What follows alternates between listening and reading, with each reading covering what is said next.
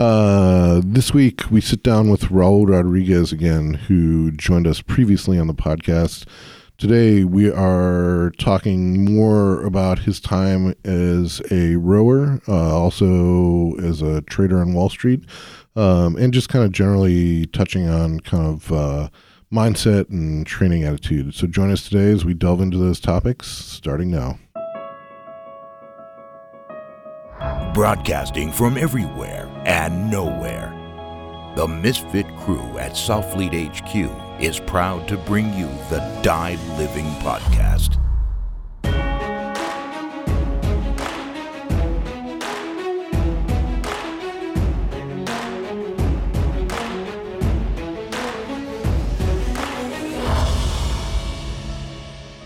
Welcome back to another episode of the Die Living Podcast, brought to you as always by Softfleet. This week we have uh, one of our special guests, Raul Rodriguez, returning.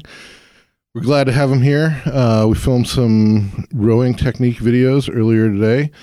Uh, you'll be able to see those. Actually, those will probably be watchable before you hear this. But uh, anyway, we talked at length when Raul was here last time a lot about his history in rowing, uh, also about his history in the financial business. Uh, and today we're going to be kind of circling back to both uh, and focusing more on, I would say, mindset, both as an athlete um, and as kind of a risk manager. I think that those are definitely two two areas that a lot of our listeners have experience um, or want to gain more experience. So with that being said, Raul, welcome back. Always a pleasure to have you. Well, thank you for having me back, Aaron. I really appreciate it. I really enjoyed last time, and uh, I'm looking forward to it. Thanks, man.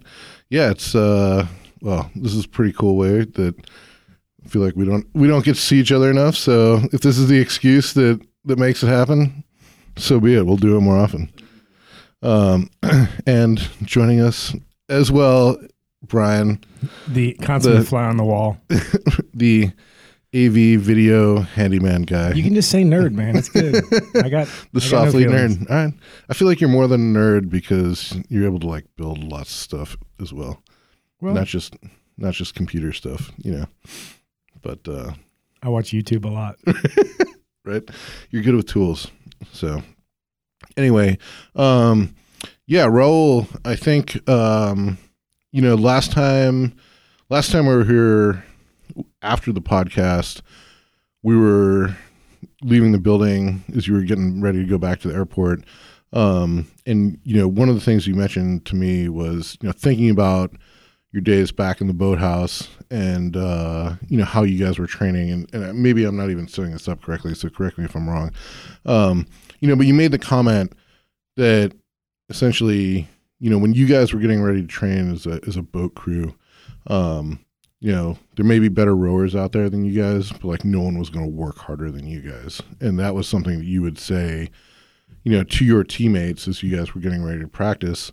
And um, yeah, I think that in especially in uh, today's today's world of of digital memes, and you know, it's like really, really a proliferation of of motivational quotes. Um, you see, like you know, on walls and kitchen, you know, signs that you pick up at Target, T-shirts. It's it's really easy to you know to kind of constantly preach this. You know, like I'm I don't say I'm a badass, but like I'm a hard worker, you know, never give up, like don't quit. Um, but it's another thing to do that kind of like day in, day out and, and keep that momentum up. So I'm going to lead off with asking you kind of to expound upon that comment, um, where that comes from and, and how you keep that going. well, keeping it going, I don't know about that. But what, what you're referring to back when we were training for the Olympics, um, I remember it like it was yesterday. It was quite a long time, I guess, 30 years ago. And, um, but for sure, every morning before, you know, we, in rowing, you know, you, you show up at the boathouse, you take the oars, you know, you warm up a little bit inside and then carry the oars down to the dock and then you carry the boat down and, and we'd put the boat, we put the boat in the water. Um, and I, I was actually, I was a little bit out of control, you know, but I, I literally would like grab the t-shirts of the guys in the and and I remember saying every time we'd go out and row, and this lasted for like three or four months. Nobody, nobody's working harder than us. Nobody, and and then we just kind of started saying that to our, each other a little bit, and it was really, uh, it was for real. It wasn't like some, you know, sign that you saw somewhere. It was, and and I don't think I could do that certainly today, tomorrow. In other words, um, it's not something that just happened day one. It was about working harder today than we worked yesterday, and hard. And this is over a period of of you know, I mean, over uh, several years really, and um, but getting to a level of fitness where you are you know, amongst you know the more fit people in the world, and and then going out every day, twice a day with your buddies in a boat and just wrecking yourself. So there was nothing left. Some of what I think about as people think people use the term mental fitness. And I think a lot of that is exactly as you describe changing your frame of reference to what work really is. You know, if it, every day you're working a little bit harder, your frame of reference of what hard work is changes. You know, three weeks ago, um, you may look back at a workout you did a month ago and think like, man, we were really kind of sandbagging it. Which, whereas at the time you're like, I'm not sure I could could have worked any harder. It's almost like running. You know, one one week you can do two miles, one week next week you can do three, next week you can do four, next week you can do ten, and you look back at how much effort it took to do that two, and you think, man, you know, two's easy now. I can do ten, and I kind of feel that way when it comes to work ethic, as you're ramping it up you know, at the end, you're getting that little bit of sleep, you're working hard, you're not taking any breaks, you're giving 100% mental effort at all moments. And uh, yeah, like you said, you have to really ramp into that. I think it's two things, you know, and I think, and you mentioned both. I mean, first of all, uh, well, three maybe, because, you know, you're absolutely right about um, starting incrementally and you know running two miles, two and a half, three miles for up up to a certain level. I'm not really talking about volume of work. I'm talking about the quality of the volume of work. In other words, you know, back when back when I rowed, um, we used to have. I was in Philadelphia all the time, and that back then that was where it was really happening, and it was intense, and it was intense twice a day, um, all year long. And then uh, other guys would be training in different locations and would come back to Philadelphia um, for the real selection. And it was incredible how many of those guys got hurt because they weren't just used to the intensity of the workouts.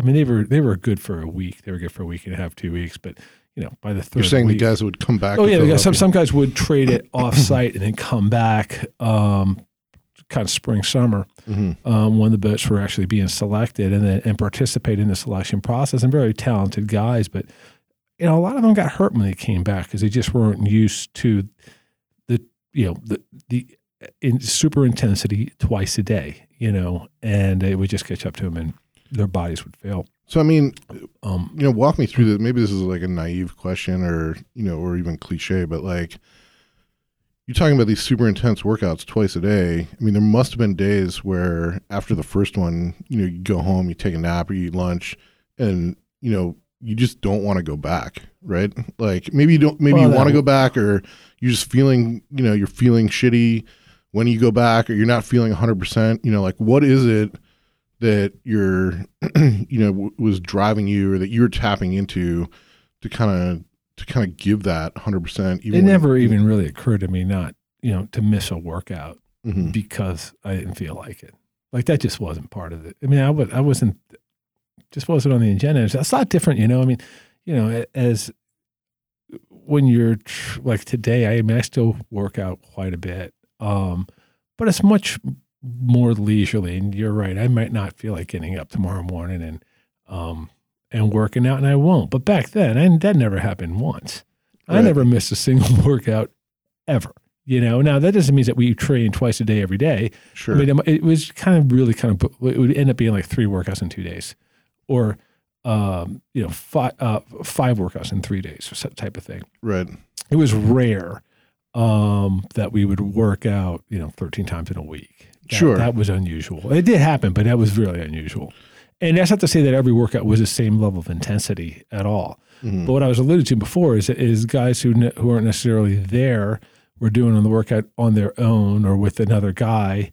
Um, it's just not the same as doing a workout in a group of you know with five boats on the water, and they're doing the workout and they're racing each other at the same time, and that just ups the intensity and uh, because it- it- everything's observed, you know, and, and um, but I think it's what I was saying before is two or threefold. The, the beginning is you know getting sort of the capacity to be able to do the workout, Mhm. you know, which is a big thing, and uh, and then and then the intensity of those workouts is being notched up. You're not adding any more capacity. It's just you're doing you're just generating more. You're expend you're expending more energy in the workout. So is then it- what is that happens more of is, a mental thing? Are you saying? well, that's the other thing I would say. This, and then the third component is the mental aspect. I mean, you got to be mentally tough, you know, and and you're not mentally tough day one. My one of the guys I used to row with, uh, Jack Rusher, used to always say, "They are trying to take away what is rightfully ours." And that's the way we approach it, man. These like we're, we're going to go race the East Germans, and that you know they're ten, they're trying to take away what's ours, and that was the sort of the energy that we had approaching every workout. Like we're going to go out there, we're going to wreck ourselves because they're trying to take away what's ours. yeah. They took it away, by the way, for the record. and the, and then they did it. Yeah. Well, but I think that you know that speaks to kind of this you know this aggressive kind of team mindset, right? Of uh, But what I'm saying is, it doesn't happen. It just can't happen.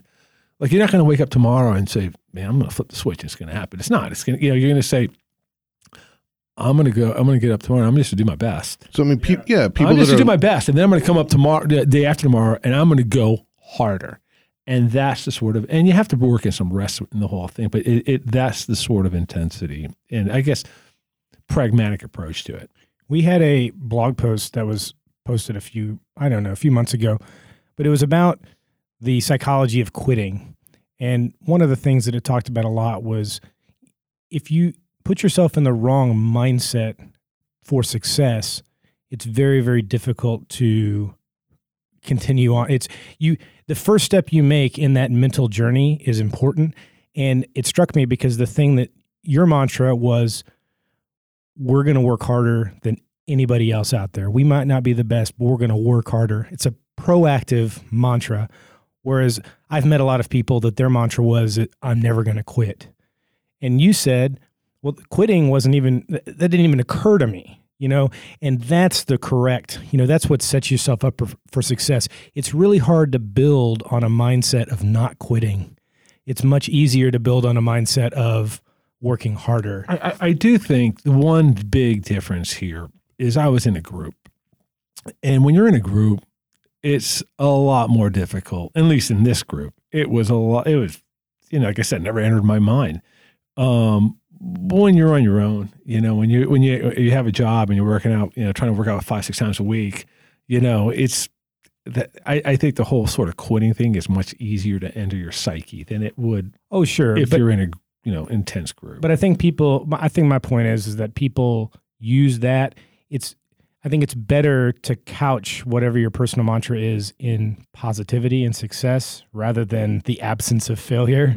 You know what I mean? Well, I don't know. Failure for me was a huge motivator too. You know, Yeah. like you know, you just don't want to disappoint, man. Sure. I mean, not, I mean, not, not not just yourself, you know, but I mean, um, you have not, you know fans, but you know, you have family that are they want to see you do well, and and and, and you don't want to disappoint. I, I think that you know, but I, I hear what you're saying, Brian. I agree. I mean, I, I'd much rather try to get better than worrying about you know doing worse.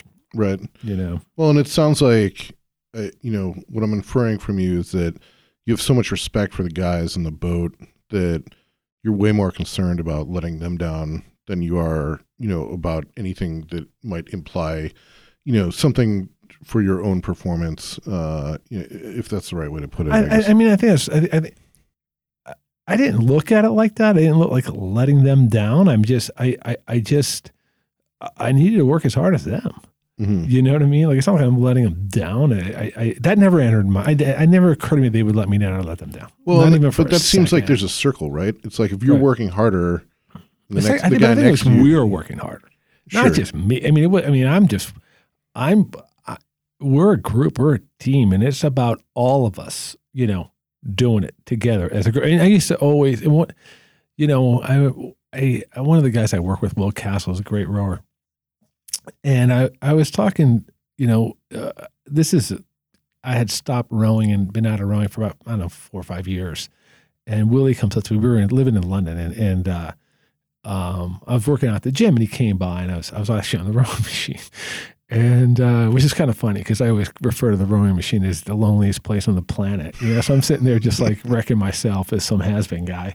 And Willie, I stopped, and Willie comes over and it's like, "Man, do you miss it? Or do I miss rowing?" And I was like, I said, "Well, I don't, you know what? I, I don't miss it. What I real what I miss, what I miss is being a boat with with my buddies, and just wrecking myself with them. All of us, just nothing left. You know, just as much output as we could generate for, you know, like a typical workout would be like five times five minutes. And it, I mean, and it's like, it's a red line, five minutes, rest for five minutes and come back and do it five times. And, um, yeah, it's like the mother of all workouts. And, uh, yeah, I miss that in a great, yeah, I, don't miss like hurting myself that much, but I miss, what I miss is just being in a fast boat that's just feels great and everybody just emptying the tank together and then everybody just collapsing everywhere and then getting it together in five minutes and doing it again. That's awesome. Yeah, Really no, fun. it sounds cool. There's I mean- very few things like sport that can sync a bunch of people's psyches together. You know, it's it's meditative in a way, well, not a small way, that four, five, six guys, you know, five guys on a basketball team or whatever are just single purpose, only thinking about one thing, and that's the same thing, and everybody's trying to perform at the best of their abilities to not let anybody else down. There's a similar thing in the military, you know, in a gunfight. It's very very similar mindset where you're not on a great team, you're not worrying about anybody doing not doing their job because you know everybody's going to do their job and everything seems to it's almost like luck becomes your your mistress because everything that can go right does go right. It feels right. Well, I, I- can't, con, you know, compare myself to some sort of military gunfight because our stakes were much less. You know, I mean, seriously, like oh, we're having fun. I don't think. Yeah, that- well, I, I don't what I mean I'm not trying to compare Yeah. as far as like whatever the stakes were. I just mean that there's um, a lot of our listeners are, are ex-military and stuff. right. like That's that. what I have. I mean, that's what I'm saying. We're, I'm playing a game. You guys are doing the real deal. So, like, you know, let's keep it in perspective. but it's know? no less serious to the purpose person doing it at the time. You know, there's not some magic switch that flips when you're doing military stuff versus a serious sporting event that's like, oh, well, this is for keeps. I'm going to like give it that extra 5%. Like that doesn't exist. Yeah, no. What Well, you yeah, were given exactly. was the same as someone else is given, you know? So it's the same mindset. You know, it drives me crazy. You know, you're sitting there watching, you know, like, uh, like maybe football, in the NFL or something, and they're like, "Well, this they're, they're going to win today because they really got to win." I'm like thinking, really, like, so you're trying to tell me that they only went out there 95 percent last time? Like, you know, I just Yeah. don't, I just don't buy that. I mean, I think that you know, if you're in it, you're in it to win it. You know? Yeah. No, well, and I, I mean, I think uh, as a, you know, kind of an outside observer, um, you know, a lot of the personality traits you're talking about are the same types of personality traits that you know I have seen. I think that you know Brian could speak to as far as you know what are the types of guys that get selected into like special operations units or you know these kind of A type personality, like very competitive, you know, driven athletes. And I think on the on the mental level, or you know, even just in terms of on in training, uh, not necessarily like in a combat scenario, um, that you know what you have is basically the same same exact type of person in just a different situation. I don't, Brian, if you would agree with that or not. Um, no, absolutely. You know, one of the things that's really nice, I think, and Aaron and I were talking about this earlier today a little bit. Um, like rowing is such a thankless, brutal um, endeavor, and uh, and it just really has. It, there are such good guys who do it. I mean, the guys who hang around, who are in it, who are in it, you know, at that intensity day after day with no, you know, I mean, they're just chasing their dreams.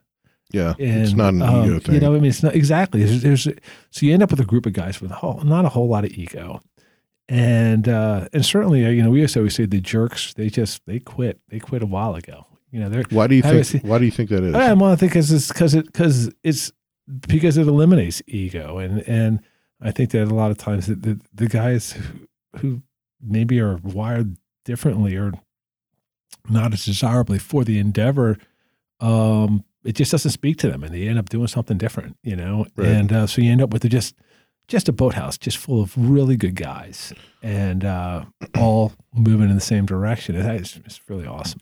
Well, I think in that part of that speaks to, I guess, almost anything that's difficult. Um, you know, I mean, I'm thinking of like on the trading floor, like the guys that would show up. You know, well, there was is a lot like of ego there. There was a lot of ego different there. group- Different, different group of dudes. sure, but uh, there was still a lot of ego that ended up getting kind of like selected out of the process. You know, the guys that showed up with like, you know, business cards. You know, like so and so trader. It's like, dude, you're never going to give your business card to anyone.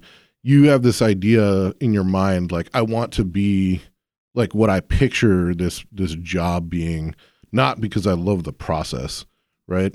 And I think that for anything, you know, if you come into it with that in mind, like I just want to, I want to be cool, you know, and, and this, this activity, I think is what make, what, you know, makes someone look cool that like any, when it gets hard, like the, just like being cool isn't going to be worth it. Yeah. The trappings, the trappings of anything difficult are what all people gravitate towards when they think about that thing. Right. You know, think about a professional athlete, right?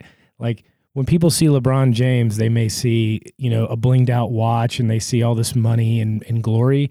They don't see the 1.5 million free throw shots that guy's shot by himself, you know, Right. practicing. They don't, you know, they don't visualize the work and the effort that it took to get there. And it's the same thing like anything else. Special operations in the military, people people see the patch or they see this movie or, or video or something of guys fast roping out of a freaking stealth bomber or whatever, and they're, they're like, "That's all it is, man." You know, that's it's just that, and um, you know, but then when they're the rubber hits the road, they they get the courage to go try it out, and when they see the reality of the situation, they're always the first to leave. yeah. Well, I mean, the other thing is that that impresses me the most is you, you talk about LeBron James. You know, the fact that the guy's done it. You know, I mean, I, he's been doing it for almost twenty years, man. That's just crazy, yeah. Yeah. right? I mean, like you know, like It's I, not I a- mean, it's not a it's fluke. one thing to be you know good or special for you know a year or two or, or even three, but twenty. You know what I mean? Like it's amazing. And so yeah, that's where I really get the most impressed. Yeah. Well, so going back to the kind of the the trading floor there, um, you know, one of the things I think that is a you know is a big topic for our listeners just in general is that of essentially like risk mitigation, risk management, risk tolerance, et cetera. Um, especially in in the face of you know uncalm situations, right? And so um, you know, one of the things that I I always really respected from you is the fact that as intense as you were on the trading floor, um, and as upset as you might get sometimes, it was always at other people's bullshit, and it was never like lashing out, you know, due to something bad happening to you, and I'm like deflecting it, blaming it on someone else. You know, like if there was if there was an upset reaction, it was because you know someone else was was legitimately doing something that was wrong, um, not this bad thing's happening to me and I'm gonna find someone else to blame it on. So I wanted to kind of dive into that a little bit more.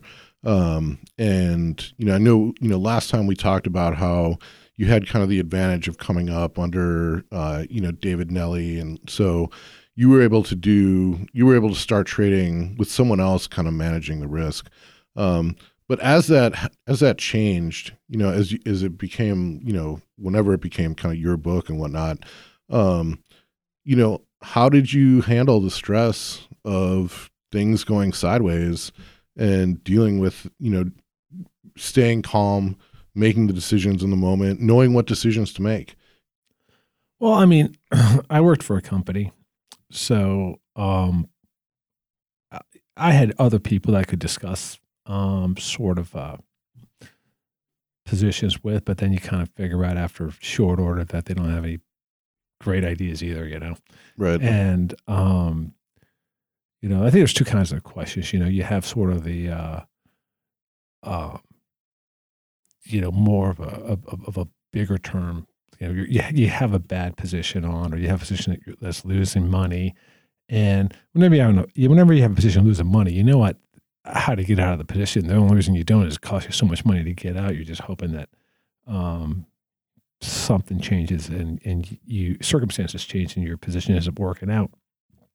Um, or you have what we were talking about the other day or last time, which was a a much more sort of crucial, you know, tough decision to make about an immediate hedge to a position when something's going wrong in the moment.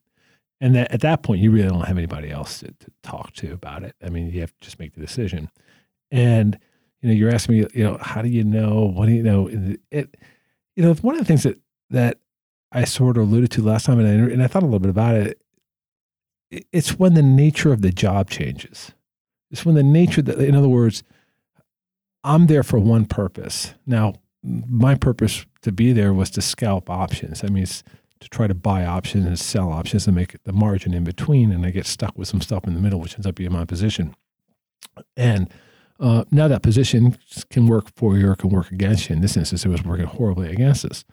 And um, at what point do I stop being, you know, by virtue of the fact that I'm out of the pit and I'm dealing with this, I'm not, I'm no longer an options, I'm not, I'm no longer a scalper. Now I'm just a punter. You know, I got this, you know, and, and I'm not, and that's what I was telling you before. I'm not there to punt futures. You know, I'm there to scalp options. So that's when I just that's how I made the decision. It's like I get back in there and trade. I can't trade as long as I'm sitting staring at, these, at this this position. Sure. Well, right? but even what you said before in terms of, you know, saying, "Hey, I've got this position and it's not really working out," and I'm like, I'm hoping that it turns around, right? right. So, I mean, where do you where yeah, do you where do you, you draw that line? How do you defeat the sunk cost fallacy? You know. Well, at, on a personal level, I rarely flip the position you know? In other words usually um just because you know unless something was happening that was so dramatic aaron like when your when your position is bleeding you're losing a little bit every day um that's a little bit different than the world blowing up and flipping your position. Like that's sure. that i mean you can I, what does that mean for the layman flipping your position I, I don't want to, you know, I was hoping not to get into the real technical thing, but basically, if you're if you're short, um, you're short something and, and, and it's going up, and you know, it's one thing when you're short something and it goes up. Let me just interject for a second. Um, you know, to to make it super simple for people that are listening, um, you know, I think the the super classic like layman idea is, you know, you like buy a stock and you hope it goes up, and then you sell it and you make money. Um, and that's and, called that's being long the position. And that's being right. long, being long is owning something.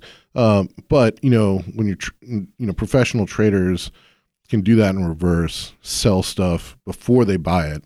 Um, yeah, and, and, and a stock is really hard, you know, because you know stocks don't trade every penny where they're going. In other words, a stock doesn't go from you know five dollars to hundred dollars usually trading every penny every, all the way up. I mean, usually he's going to go. He's going to you know. There's some guys who know what's going on. It's go from five to you know five and you know and trickle up, and then you know maybe and then all of a sudden one day it's going to go from like forty to eighty. You know because there's some there's some news release. You know right. and and on the way down it's kind of it's even worse. On the way down things tend to go things tend to stop trading. Bad news is released, and then they just get creamed. The options world's not like. I mean, there's that. a there's a big gap. There's a big, right. but, but the options world's not. It pretty much trades, you know, every tick of vol all the way up. You know what I mean? Like, there are plenty of chances to hop on, hop off. You know, sure, but it's also it happens very quickly.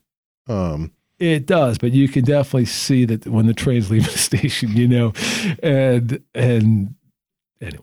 Well, so, I, I, sorry, I didn't so flipping but, a position means going short that position, yeah, long that position. In other words, if you think about it, let's say you're long a stock, and we'll just do it in reverse. And, and, and let's say your your average cost into a stock is say fifty bucks, you know, a share, And then all of a sudden you come in and it's trading 49 and a half. You're like, ah, that's not so bad. It's trading 49, you know, 48 and a half, 48, you know. But if they start to drop fast and you go like, man, this is really bad, you know, like it's like I'm out, like I'm done. Not only am I done, like I'm flipping it. I'm going to get short the stock, you know, Right. which is a lot harder to do in a stock. So that's get the what you mean by flipping. I get it. Yeah, now. flipping. So you're so you're, you're- so you're- wrong. Yeah, you're not. You're not. You- you're you're gonna so- take the exact side. Well, that's what you have to do in the trading game. It's like you're not just getting out. Like you get, you're flipping it. You know, you're gonna, you're gonna. Yeah, it's it's a painful thing to do. You're saying you you don't like to do, like that was not your style. my style wasn't necessarily, um, yeah, the puka position. Mhm. You know, I pretty much traded it. Just kept on trading. I mean, I kept on just kept on trading it, and, and what that means is I kept on buying and selling. Um, and I might cut my vol, but I definitely didn't like. You know, the chances of me flipping it, unless I thought, um, yeah, no, I, you know, I, I, I, Is that because you just had conviction in, in the I think I position? in good markets, you know, where you could make enough trading to, you know, pay for your cover- mistakes. right, you cover know? that loss. I think so a little bit. And and honestly, you know, when you're trading single stocks, you know, just you don't have that much opportunity to do that, you know. And uh, you know, I was brought up believing in the bid ask spread, Aaron, and I had to get somebody to come in. I shouldn't say I didn't flip it. I didn't use a broker to flip it. You know what I mean? Like, in other words, I didn't go to a third party to to canvas the market and dump the position for me. I waited for that trade to happen in the pit. Sure. You know, yeah, I, that's probably the better way to put it. I would flip a position, but the world saw me. Well, I mean, the other eight guys in the pit saw me do it. You know what I mean? Like I, Sure. you know, like they, they, they yeah, I, I, I didn't. Yeah, I never Well, used a broker to. So, kind of continuing on that that thing, um, we we touched on this a little bit last time as well, but you know, one of the things that I think, um, well, at least I feel like I saw um, a number of times was that people hit kind of a mental limit of how much risk they were willing to accept. Um, you know, if I'm willing to trade this thing for, you know, a hundred units, like maybe I can, maybe I'm willing to trade it for 250. But like, if I get to a thousand, I get really uncomfortable, and I either start to make really bad decisions, or I'm just totally unwilling to go there.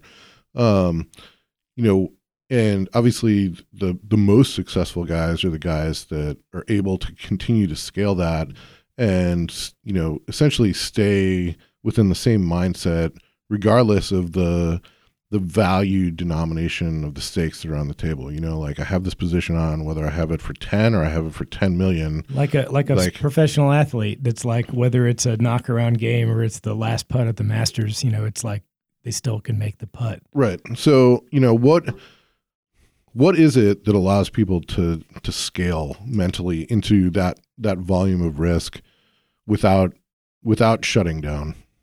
Well, um, that's an interesting question because I think that a lot of there, there's been so many guys along the way who um, weren't sensitive enough to the illiquidity of the product they were trading and tried to step up their game. And then you have to be really lucky, Aaron. I mean, you have to be in a, you have to realize that you're in a market that can support the liquidity.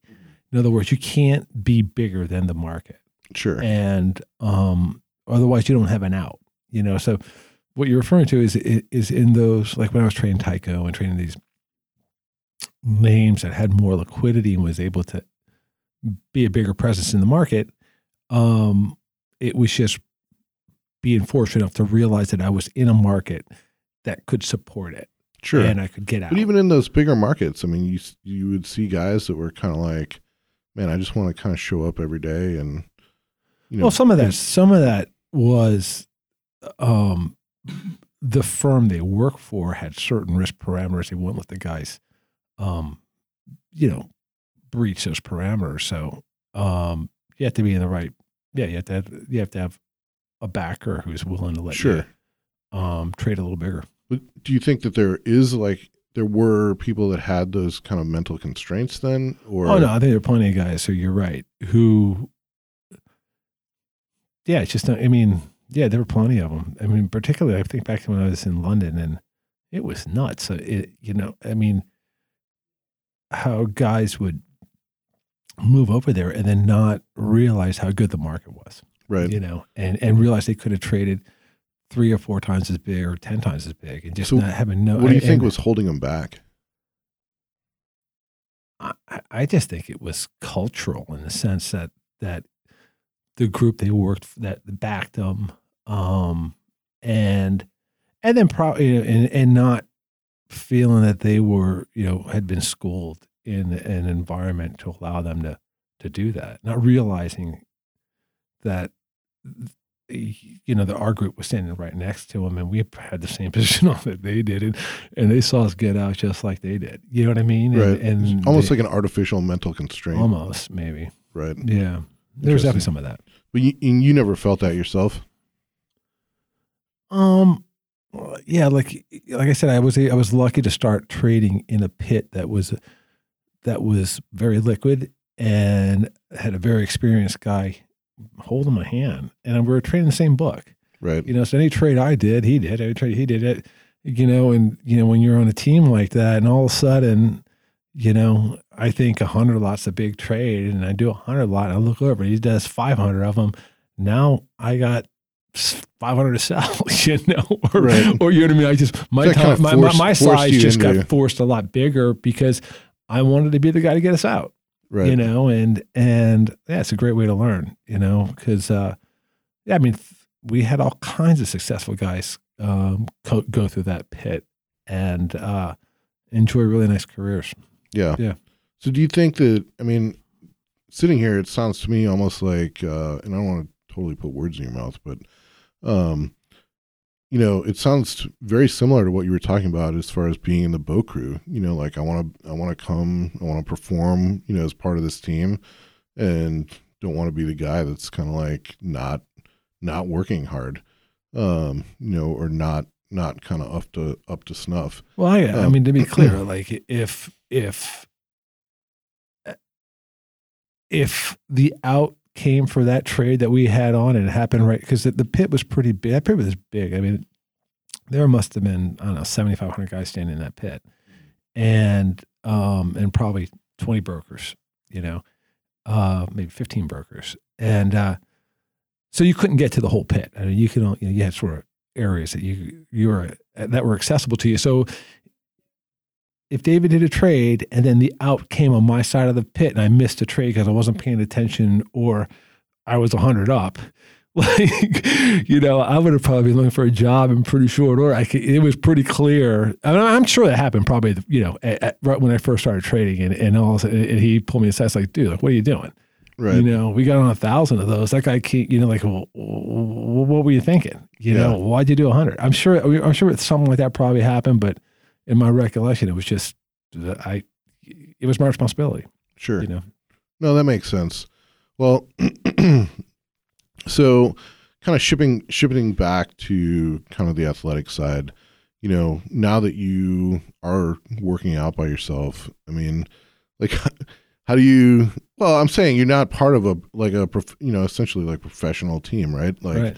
um you know, what do you do to keep it interesting? What do you do to kind of keep yourself motivated? It's pretty funny. I know, we, we just moved and and uh, we actually um, put in a workout room. It's really nice, and it's got like um, we got some like big mirrors and stuff. And uh, so I have this. Uh, we have a, several rowing machines because everybody in my family, uh, with the exception of my son, one of my sons, that has rowed, and uh, and then I have like this spinning bike that I bought. I don't know 12, 15 12 13 years ago, and uh, you know, it's perfectly fine. I mean, it's it's it's. I, I rode it yesterday. It's great, right? So, um, Meg, my wife, she all of a sudden we we went to go visit one of our sons in San Francisco. Um, he just graduated from college and moved out there, and uh, we literally chose a hotel because they had Peloton bikes. You know, and we'd never been on a Peloton. So we're like, we got to check this thing out, and. uh so now that like this is huge like some my, i was like i like it you know my wife loves it. And uh and we're like okay we're gonna get a peloton bike. Well my kids are going nuts. Like what my son in california san francisco said i tell you what mom every time you get on the peloton bike you can just facetime me and i'll cheer for you. But um, it's been really fun. Um, but for me, I- what you know, it's great. Like I, I, like the Peloton because I could race a a workout that's already happened. I was really proud of myself. I was like, you know, top like half percent. You know, so so you get the, the you have like a fifty minute ride and or forty five minute ride, and uh, there's like eight ten thousand people have done it. You know, I want to be in the top one percent.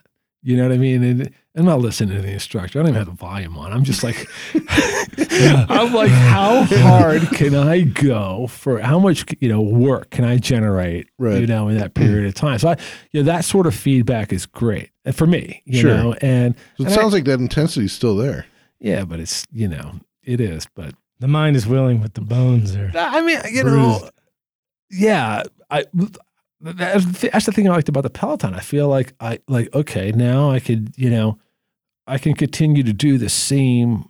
I could ride the same workout I just did, like kind of in perpetuity, and see how high how high can I climb on that list? How how much power can I generate? How well I know one thing will happen. I'm going to learn more about how the how to game the bike. Right. You know, so It's like an old Um, arcade machine. it is See those exactly. It's the same thing. Right And you know what? It's really funny. It's, it's exactly like for me. It's exactly like that. Just racing myself. You know how how, but you need to have a machine. Well, I can't really go out and run on the road really well anymore, or have the desire to do that. You know. Um, but here's something that's pretty low impact, and uh, um, yeah, it's fun. I mean, it's a tremendous amount of feedback, and uh, yeah, I like that. All right. Well, but speaking of the intensity, We're getting I the mean, bike. you mentioned you should, man. We we have one on one at home. I, I love it. Yeah. You have a Um, Peloton at home? yeah. Thing's Um, amazing, man. Have you tried it? No, my wife keeps talking about it. I, I- I'm. T- I mean, I'm a fan. I'm a, it's, it's and it's cheaper to buy the bike to stay in that hotel. That's for sure. Yeah. I I'm I'm a big fan so far. Um, you know, I think it, it's just it keeps it interesting. You know, I, a, I, the feedback's just terrific. I I- mean, I, yeah, I mean, you can address this. Maybe just maybe it's just the fact that I'm a I'm a fucking pussy. But um, the idea of like sitting down on the rower, you know, and just going for like an hour is is boring. I understand. yeah, I um, told you it's the loneliest place on the planet. I Right. mean, there's no doubt. uh, yeah, I, I just, you know, that type of thing over and over. I mean, aside from the the work, right? Um, the mental aspect of like, man, I'm just gonna I'm gonna sit here and I'm gonna stare at this like, yeah, a friend, a friend of mine just uh, just is, is in the process of starting a business that is a like it's um, it has sort of the the the group uh interactive feedback that you get with a Peloton on a rowing machine. I've seen the ads Pretty for that. pretty what's interesting. it What's it called? I don't know. I don't know. I think Um, it's like a Kickstarter thing right now or something. Yeah, they're just Um, starting. I mean, I was talking to him, um, I don't know, a month ago. Uh, it was pretty cool. Um, and I haven't tried it yet. Well, actually, I mean, they're still in the prototype phase. I mean, um, so I, I'm interested to see how that goes. I mean, because you're absolutely right. I mean, the, the rowing machine, the nice thing about the bike is it's not like too hard, you know. Um, not to say that you can't wreck yourself on the bike. On the bike, you can't for sure. You know. In fact, we were in San Francisco. One of my sons came, or my son came to the hotel, and uh, they had two bikes. So he, he asked, he kind of kicked my wife off the bike, and we we're going to race each other. You know, Right. so we had like the same video going. We got both of our scores going, and we raced for like forty five minutes. At the end of the thing, it, I literally I got off the bike, and it took me probably. Um, I beat him, but I'm. It's not really fair because I'm heavier. Uh, and, and he's Why really, is that not really fair? fit. Well, I mean, I you know I weigh like you know just under two twenty. He weighs 155. You know, it's like it's not. I could never beat him on the road, Aaron. I mean, there's no way I'm getting down that road at you know 220 pounds, and he weighs 155. I'll see his back all day long. Right. But on the machine, you know, I have an advantage. In fact, he he's like, I'm never doing one of these. He's not weight adjusted again. but it was really fun, you know. And um, anyway, Yeah. So, so you gonna get one? I yeah, I think I'm going to get one. But what I was saying is that the rowing machine is hard because um, it's a lot easier to do in a group. Like you know, like when you're on the team and there's Sure. you know 20 guys rowing the machines next or 20 uh, athletes rowing next to each other. It's a lot more fun. Well, It's right. also like there's a spatial thing for me. Like when I'm on a rower, you're moving back and forth and your whole body's working. Whereas when you're on a bike, Yep. your legs are working, but your head and your shoulders and your upper body is stationary. And so it's easier to look around and to have like these kind of mental reference points. If you're looking at a Peloton machine, it's easier to get into that. Whereas if you did a Peloton rower thing, right, and there's a screen in front of you with like water, someone else rowing, you're not going to be looking at that the whole time because you're in and out of focus. It takes a lot of mental energy. They need the VR version, man. Oh, yeah, Put on fair the, enough. the VR goggles. Uh, yeah, I know. But I, I- you know, and and also as the intensity raises, it's really hard for me to pay attention. Like you're talking about, I just turn the sound off and go and try to beat it. I remember the first time I ever went to a gym and I saw people on a treadmill like reading a book. right. I was like, "Do you know how I know you're not going fast enough on the treadmill? Is if you can like read a novel while you're doing it." Well, that's why that's why I always tell people like, if you can if you can have a conversation, you're not working out. Like if you can sit there and talk to somebody, you're just not going hard enough. Because like. I'm working out, like I don't want to talk to anybody. Like just leave me alone. I'll Right. let you know. You know when I'm done, I'll turn the music off. You know? So, how do you feel that your intensity has changed? I mean, you know, at the beginning of the podcast, you mentioned, you know, that being younger in the boathouse, like you had this level of intensity. Um, I think, uh, I mean, just as a person, I think you you have been a fairly intense person. I don't know, Brian. Did, Brian, did I tell the story in the last podcast of the the elevator? No, The can I tell the story? is it gonna be is it gonna be embarrassing? uh, go ahead. All right. So back in Chicago, we worked on the 56th floor of uh, the building next to the Sears Tower. And to get to our office, you had to take an elevator to like the sky lobby where then you transferred to like the next bank of you know, it was like high enough up that the, I guess they didn't make elevators that went that high. you got Um, off the peasant elevator and onto the onto the. it was still the peasant elevator. Um, but you just you had to like transfer. It was an know, to, like, express. it was an express. Boom. So yeah. it took you up to like the 37th floor or whatever, which was like the next bank of elevators. And uh, we're in the elevator, and basically the elevator's like pretty packed, and doors are about to close, and this guy comes running, you know, like sticks his hand in, doors open, gets in, and correct correct me if I'm remembering this story incorrectly, but uh, man, the doors close, and the 45 second ride up is just Raul giving this guy like reading him the fucking riot act about all I said was, all I said was, man, you're so lucky because the next one of these wasn't coming for like 20 minutes. you know, like I was like, and then I started saying, like, what's wrong with you, man? How selfish? Like a couple of things drive me, that drives me crazy. You know, Right. like, It's like I'm willing to sacrifice all of your time. yeah, for my, me. for Sure. my three seconds. but most people you know, like from like a social norm standpoint, right? Like most people yeah. would f- I mean, everyone in that elevator was feeling that. Yeah, you, right. you were the only one that was I was willing to probably say. taller than him. you know? well, I think it was that guy was generally. I Hey, think he was older- motherfucker. He was a little bit older than us. Yeah. and uh, yeah. He didn't say shit, man. No, well, No, he was. I mean, an what was he gonna say, Uh, right? That was just a rude thing to do. And and you know, the other thing that drives me crazy are, you know, uh, do, when you're on an airplane, do you like t- tilt the seat back? I am- No, I'm because I'm, not a 100% fucking yeah. terrible person. I mean, I'm I anti seat never- reclining. I am so I don't even know why they're allowed to recline those seats. It's a like bullshit move, drives man. me crazy. Like one thing's for sure, the person who reclines is not any more comfortable, but the person behind them a lot less comfortable. Yeah. It's Yeah. like the worst. I don't know. It's To me- literally it's re- and and it's a self perpetuating thing because the Yeah. only way to gain back the space is to Is to- then be a dick and recline your seat. Yeah, I hate that. Yep. I, Man, yeah. if you have your laptop open too, it's like oh yeah, you not- have, you your screen's it. at like a fucking 45 degree yeah, angle. you can't you can't see anything. It's No. terrible. It's yeah. There was uh there was a guy that made these clips that you like attached to the seat your tray, and it prevented the seat from Nice. reclining, and people were getting in fights. On, Yeah, yeah, on yeah. airplanes. You know, it was like dudes are installing them, and guys are trying to recline, and everyone was arguing.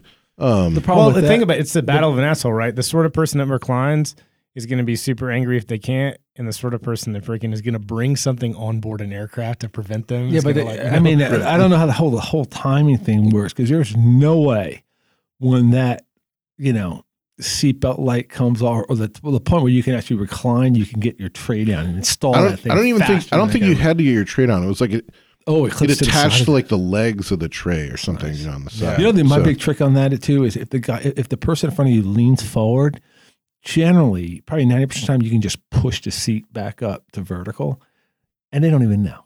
Swear to God, like you did, I, I gotta tell you, you do that, and almost at eighty percent of the time, the person doesn't even recline it. Never doesn't even realize. That's how stupid the whole thing is. right. Somebody got angry on the plane. I was flying with my daughter.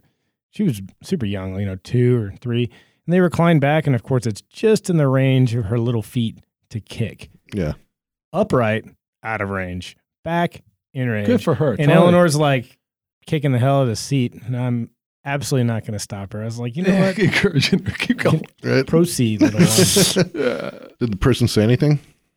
they gave me like the look when we're take, standing up. You know, they turned the first thing they did was turn around and see who was back there. Yeah. And the, the cause of their ire of the hour and a half long flight was a two year old child. Right. But they they didn't have the the mental fortitude to unwind, so they were still angry. So they had to glare at me for not like, all right, Keep glaring. pro- proceed. right?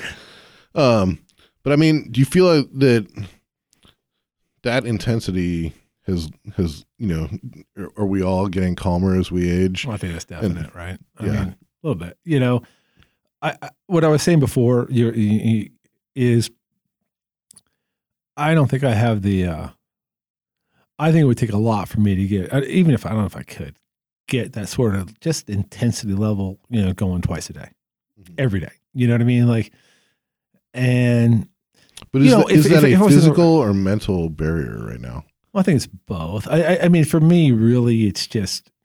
I mean, I have all the opportunities. I mean, where we live, there's a club there, and there's a strong group of masters rowers, and I could go participate with them. Um, I choose to kind of do it on my own at home. Uh, my wife and uh, Why is that? I don't know. You know, I kind of don't really want. Well, what are you trying to I prove, know, right? Like at the at the end of the day, like when Well, it comes a to that low proving thing? For me, for me, it, I always tell people like the race was 30 years ago. yeah. You know what I mean? Like for me, and uh, and I like working out and I like being fit. I just don't know if I want to go to that next level. Right. because it's uh you know it's a lot Yeah. you know All right. So this is more than just guys getting together to to exercise. i think with the right you know if it, it you know certainly if if the quality of rowing was good enough and the group of guys was you know the right guys i think i'd do it but um it's just not really that um it's just i, I mean i like to i mean I, I probably during some time i row about four times a week and um and try to be fit Yeah. you know but i'm not as fit as i could be What else are you doing to exercise? Pretty much that and a stationary bike. Yeah. So, All right. We gotta get you on one of these SOFLETE programs, man. and Yeah, Build out this right. this home gym. you're right. yeah, he's gonna come on here and out deadlift us all in the next That's not podcast. What the son of a bitch! right. That's not happening. Do you miss uh, the trading world at all? No, you know, I don't really even follow it. Um, like I couldn't tell you right now, you know, what implied volatility is trading. Um, I'm just not that curious about it. I'm actually more interested in the commodities, you know, right now. I think that's kind of interesting. Uh, well, you know, commodities are like I, I think it's fascinating that um, you look at crude oil in particular, and commodities are generally a really good uh, indicator of inflation and where things are going. I think we're in an interesting time with uh, interest rates, and you know, I, I really thought interest rates were going to start going higher, and was kind of um, really sure of that, and uh, and then you look what happened to the commodities, the crude market and the commodities in the last you know three weeks, and um, it's just telling you that um, the economy's taking a breather and um, inflation isn't as the, co- the economy's probably not as robust as people thought it was, and inflation's not as big a fear. And so interest rates are probably less likely to go much higher. So I mean, you're still kind of interested in on a macro level. On the macro level, yeah. Just not yeah, the, but I'm I'm not interested in watching the tape, you know? sure. That makes sense. I mean, do you trade at all? Do you have like a per, no personal account? No. Kind of sling things I around. don't have time to People- watch it, Aaron, and, and you have to watch that all the time. Yeah, and no. I, and I, I'm not in. I'm much more interested in doing smaller um, investments that um, you know that are more passive and as opposed to um you know buying some esoteric, an esoteric you know Sure. option I think No more frozen orange juice concentrate futures. right Well, I, I also think, I mean, once you've done it at that level, I think it's very hard to do to do it at, at any other level. You know, to be like, oh, I'm just going to pick this one trade and kind of put it on. it's impossible right i mean it's just two different skills Yeah, I also think that in general, it's hard to.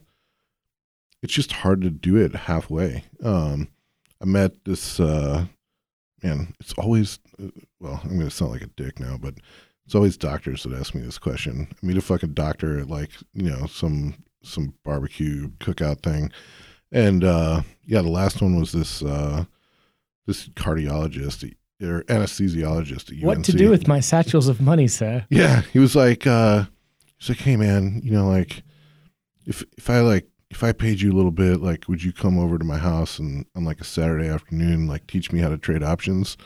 It's like, man, I'm like I'm like offended by this question on on like four levels right now. You know, like, like one, what does that even mean if I paid you a little bit? You know, like, uh, I, I, I don't know the the entering the whole thing like that. You know, like, oh, you know, I'll throw a couple hundred bucks your way is uh, the the idea of it coming from from him, like of just kind of, hey, this is like a a, a throw around lunch money thing for me. Um, to I me think it's pretty is- funny when you think about it. You know, here's a guy who studied, you know, four years of medical school, you know, did a four or five year residency, Yeah, you know, to learn his trade, to learn his trade. And he's like, I'm so freaking smart. Come over and I'm to, I'll, I'll figure out what you learned in a couple hours. that's what I'm saying, right? In like four hours. That's what I Oh, was like. fine. You should have taken his I'm money. like, dude, could you, if could, the next Saturday afternoon, could you teach me how to be an anesthesiologist? Like, I'll give you a couple hundred bucks for it. Like, you just kind of looked at me like I was a fucking asshole for saying that. you did say Um, that? Yeah, of Good course, man. I mean, it's, the whole thing is like, I, don't- you know, I, don't- Yeah. Well, you ask him like, how long does it take you to complete open heart surgery? It's like, well, about eight hours. It's like, okay, it's even swap. I'll give you eight hours of training for the next open heart surgery I need. Comp on the yeah. house. I mean, it's Wait like. I don't know. It's like you know, someone being like, hey, like, hey, Brian, can you teach me how to be like a, you know, uh, you know, shoot like a green beret? It's like part of part of it's. I'm like, dude, look, I don't even know what this question means, right? Like, yeah. um, No, it, Well, it- think that's an it- it- it happens. I mean- it happens constantly with photography. It's like if you take great photos and you show them to people, they're like, "Man, what kind of camera do you have so I can buy it?" and I'm like, "I've got just the camera, man." They're like, "Man, that must be an amazing camera you've got. How much did it cost?" It's like. Is that what you say? Like, if you see a painting, you're like, dude, show me them brushes. right? That's awesome. you know? Yeah, Come on. totally, man. I mean, I, you know, yeah, my feeling in that if that was kind of, hey, man, I can, you know, I can teach you how to like fucking lob, lob some trades out into the market, but um, S&P 500 so- index funds buy and hold to your dead. yeah, right, Right. There you go. That'll be four hundred dollars. Done. Have a great rest of your Saturday afternoon.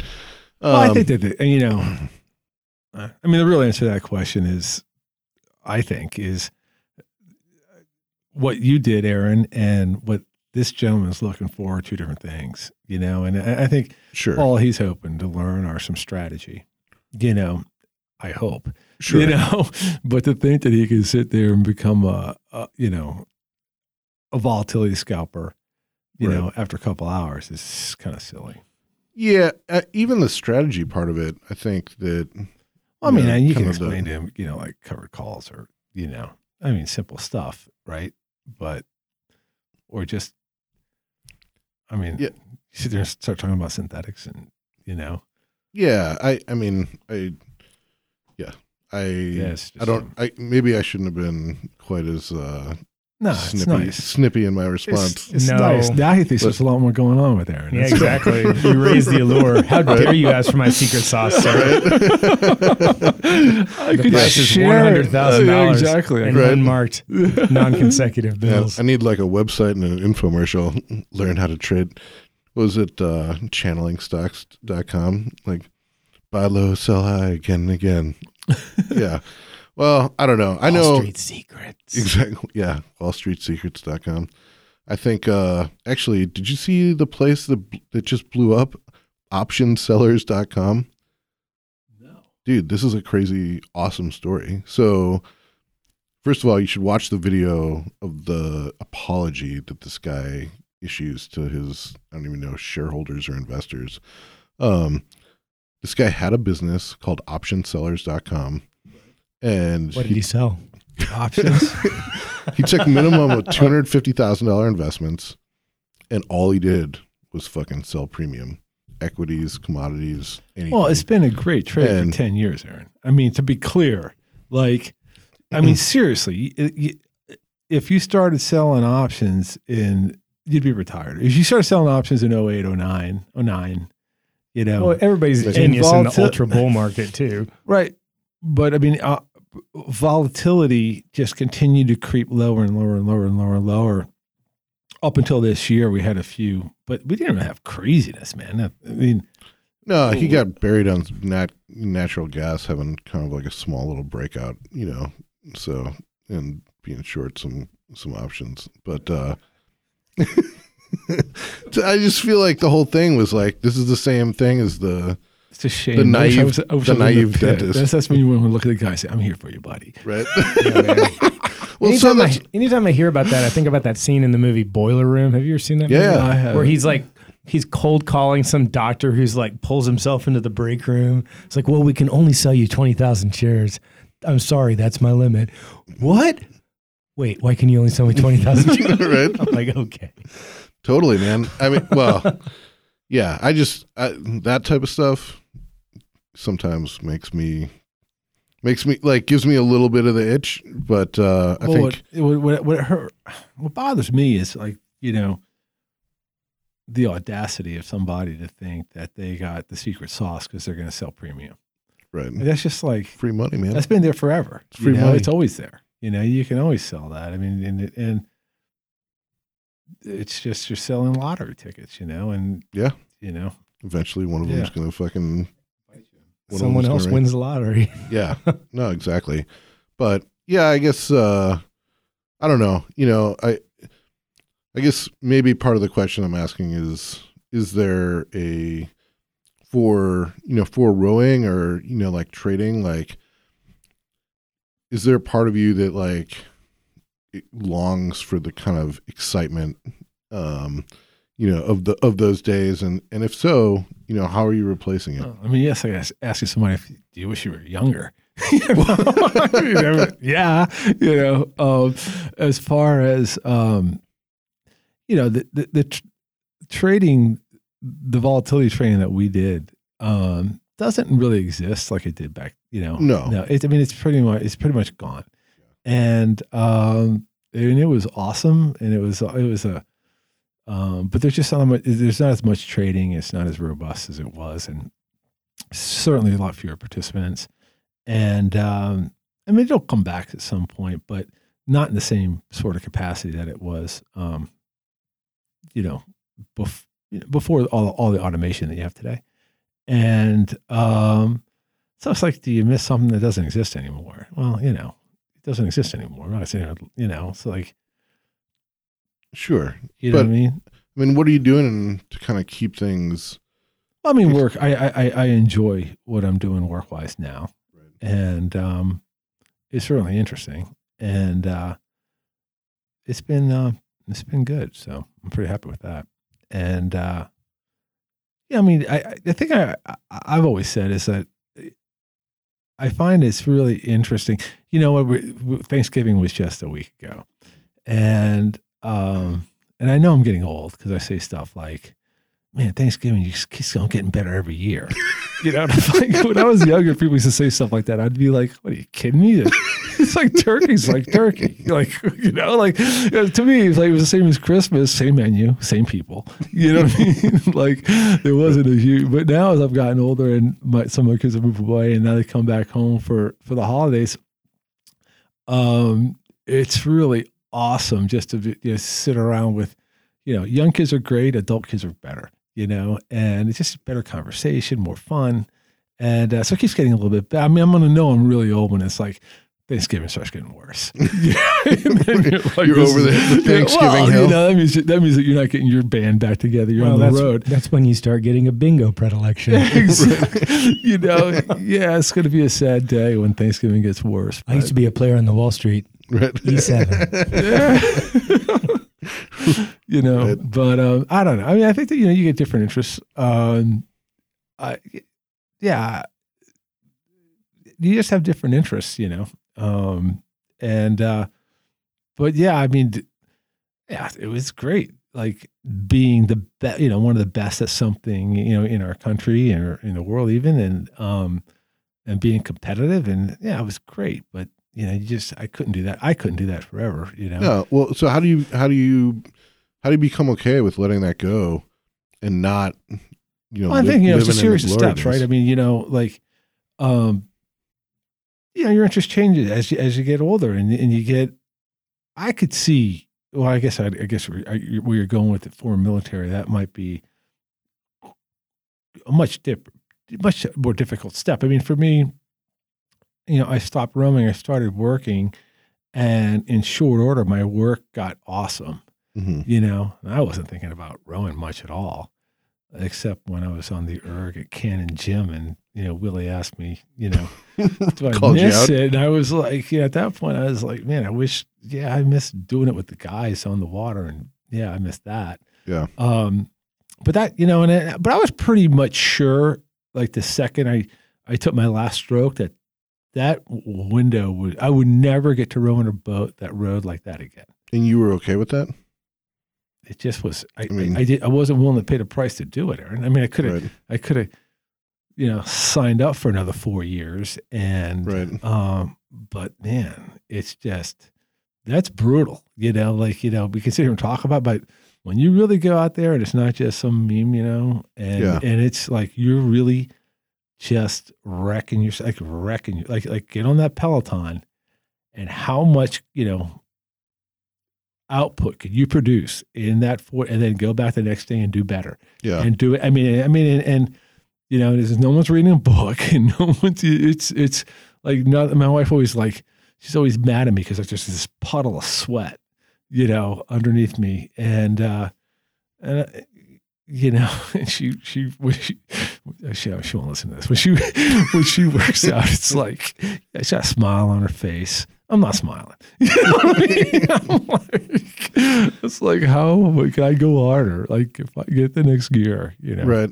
Well, actually, I mean, a lot of what you're saying, I think, echoes in a lot of what uh, you know what we hear on guys that are transitioning out of the military. You know, like on the one hand, they don't want to leave kind of like this, you know, this team environment. The transition we know it has been like, uh, you know, it, it is a difficult transition for people.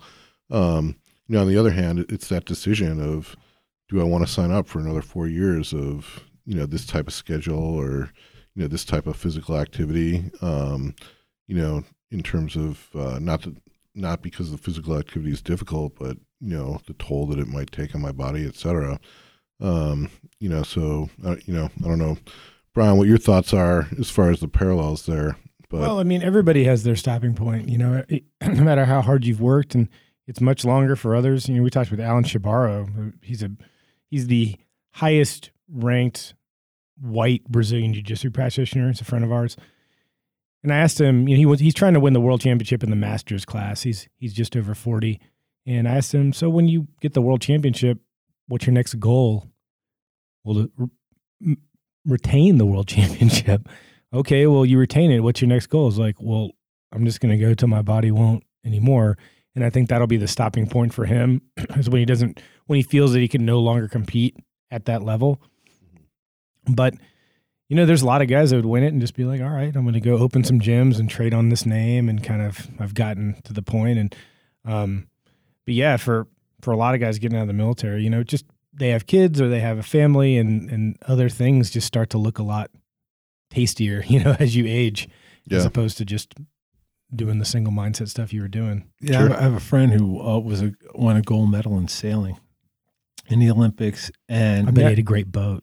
And sailing's like That's that a joke. actually. That's a joke. No, no, but sailing's like that. I mean, they, they- you know, in rowing the boats are they're all it's pretty much the same. Yeah. But sailing, you know, you can enhance your boat.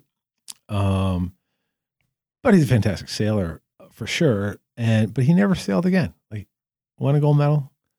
Well, Just, Just and and and like check to me box. that that seems so sad. You know, Yeah. like Well, uh, it just exactly. tells me check that the box. Move It on. just tells me that he didn't particularly enjoy sailing. Like the the effort that it took. talented for su- you know for sure. And that's that's true for a lot of people. Sometimes sometimes you sour the you poison the well a little bit. Like the effort that's required to Yeah. maintain those very very lofty heights, it just ruins the whole thing for you. And at the end of it, and you're like, well, okay. Well, I, you know, and, and, and in fairness, when I, when I stopped rowing for a little bit, like I didn't really row, you know, I, I and my life changed so fast, you know, like I went from, you know, I stopped rowing within, you know, certainly within like a year and a half, I'm married, and a year after that, we have children, you know, Sure. and and things are just going so quickly, and then we're moving back to the U.S. and you know, like all the stuff's happening, and uh, yeah, it definitely took me several years before I uh, really actually, gosh, I didn't. I probably rowed when we were in Chicago. I probably rowed, I don't know, a handful of times when I was Yeah. there, and then finally we moved here. Then it was easier, and at that point, I, my kids were a bit older, and I bought some boats and stuff, and just you know started teaching them how to row, and Sure. and uh, yeah, but it was more of an East Coast thing. So right. at the time, I know we got to wrap it up, but I'm going to kind of bring it back to the beginning. Hopefully, put you on the spot a little bit. Sure. Um, you know, for the people that are out there that are looking to build that intensity, you know, they're kind of start maybe not starting from like square one. Um, you know, what is what is the the guidance that you have? You know, what are the the the wisdom, you know, little tips that you can drop as far as how do you? I know you said you know part of it's just every day, but you know, how do you go through that one foot in front of each other, building to that point of intensity? Because I think that that's a place that a lot of our the people listening to this are are trying to get to. Well, one of the things to keep in mind is I've I was a you know I was a football player before, but you know, but what we're talking about right now who really has been my life since I was you know, you know, twenty. Mm-hmm. Um, has been aerobic sports, and for me, it's been something measurable. You know, that's why I was talking before about the Peloton bike. That, that because it's so quantifiable. I mean, you're on it and you get so much feedback, and then it, and and I'm just racing myself. I want to be a better me. I want to bring it a little harder, you know, today than I did yesterday, Mm-hmm. and have something measurable, definable that I'm trying to beat that, and at least have a goal, you Mhm. know, and something I and I believe in, you know, incremental goals that are attainable, you Mhm. know, not lofty things that I've never really set, you know, goals that I didn't think were w- w- w- easy to grab and get and have a, a subsequent goal after that. So I think that that to me is the um, I would say, and you have to enjoy it. You have to enjoy challenging yourself and beating yourself, beating beating.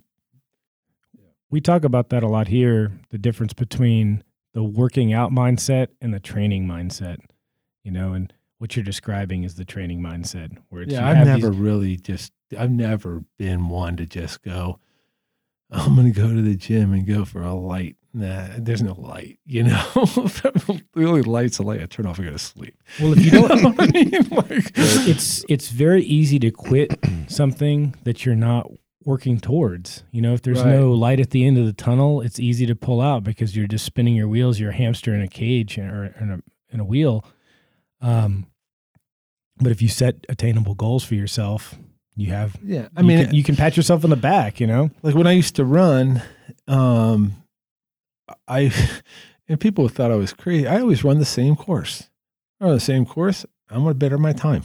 You know, I want to have something that's quantifiable and just go out there and say, okay, I did it in 35 minutes today, and tomorrow I'm see if I can do better. You Yeah. know, and uh, so so it's always been like that for me. Everything is is I've never done a workout without a watch going. You know, I'm always taking my heart rate. You know, I want to know. You know, I, I I just I'm not just.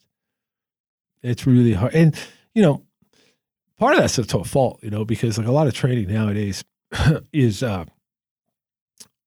sort of lesser intensity and more aerobic work. And we always were, uh, when we were training, because our coach, um, and I think he's awesome, but he wanted us always to do it together. Mm-hmm. There was always this race, even if even if we were running a low rating for a long period of time, you were racing somebody else, you know, Right. and then we'd stop, turn, take a little bit of a break, and go again. And uh, so you had that competitive element that um, so your heart rate was always higher than it was supposed to be for the workout, you know. But um, I mean, I can't. I mean, I have I had great results, so I'm I'm I, I'm thankful to him for that for sure. Awesome. Yeah. Well, I'm thankful for you coming down and Well, joining us again pleasure. today, man. It was awesome. We're definitely going to have to do it again. I think the last one was more fun.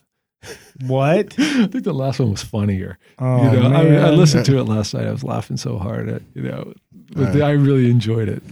Well, I'm glad. Hopefully, you'll do another one, and that one won't be even less funny than this one.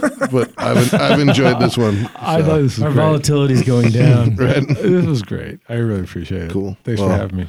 Thank you very much, everyone out there. Thanks for joining us. We'll catch you next week. The Duke boys are back.